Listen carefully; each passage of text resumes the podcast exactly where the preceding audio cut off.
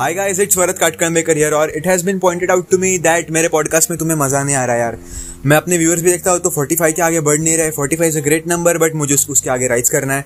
And uh, मेरे कुछ दोस्त बोले यार वरद तेरी पॉडकास्ट में मज़ा नहीं आ रहा तू दिल से बात नहीं कर रहा। तो यार now from now now on words my podcast is gonna be scripted and it is gonna be as dynamic as possible अपने सामने मैं पॉइंट्स लिख के लूँगा एंड देन जो मन में आएगा वो बोलता जाऊँगा उसके साथ में एंड पूरे जोश के साथ। जैसे कि अभी मैंने मेरे बेडरूम से सबको बाहर निकाल दिया है एंड सारी खिड़कियाँ खोल दिए ताकि आवाज़ घूमता रहे और एकदम मस्त ऑडियो क्वालिटी बनती रहे।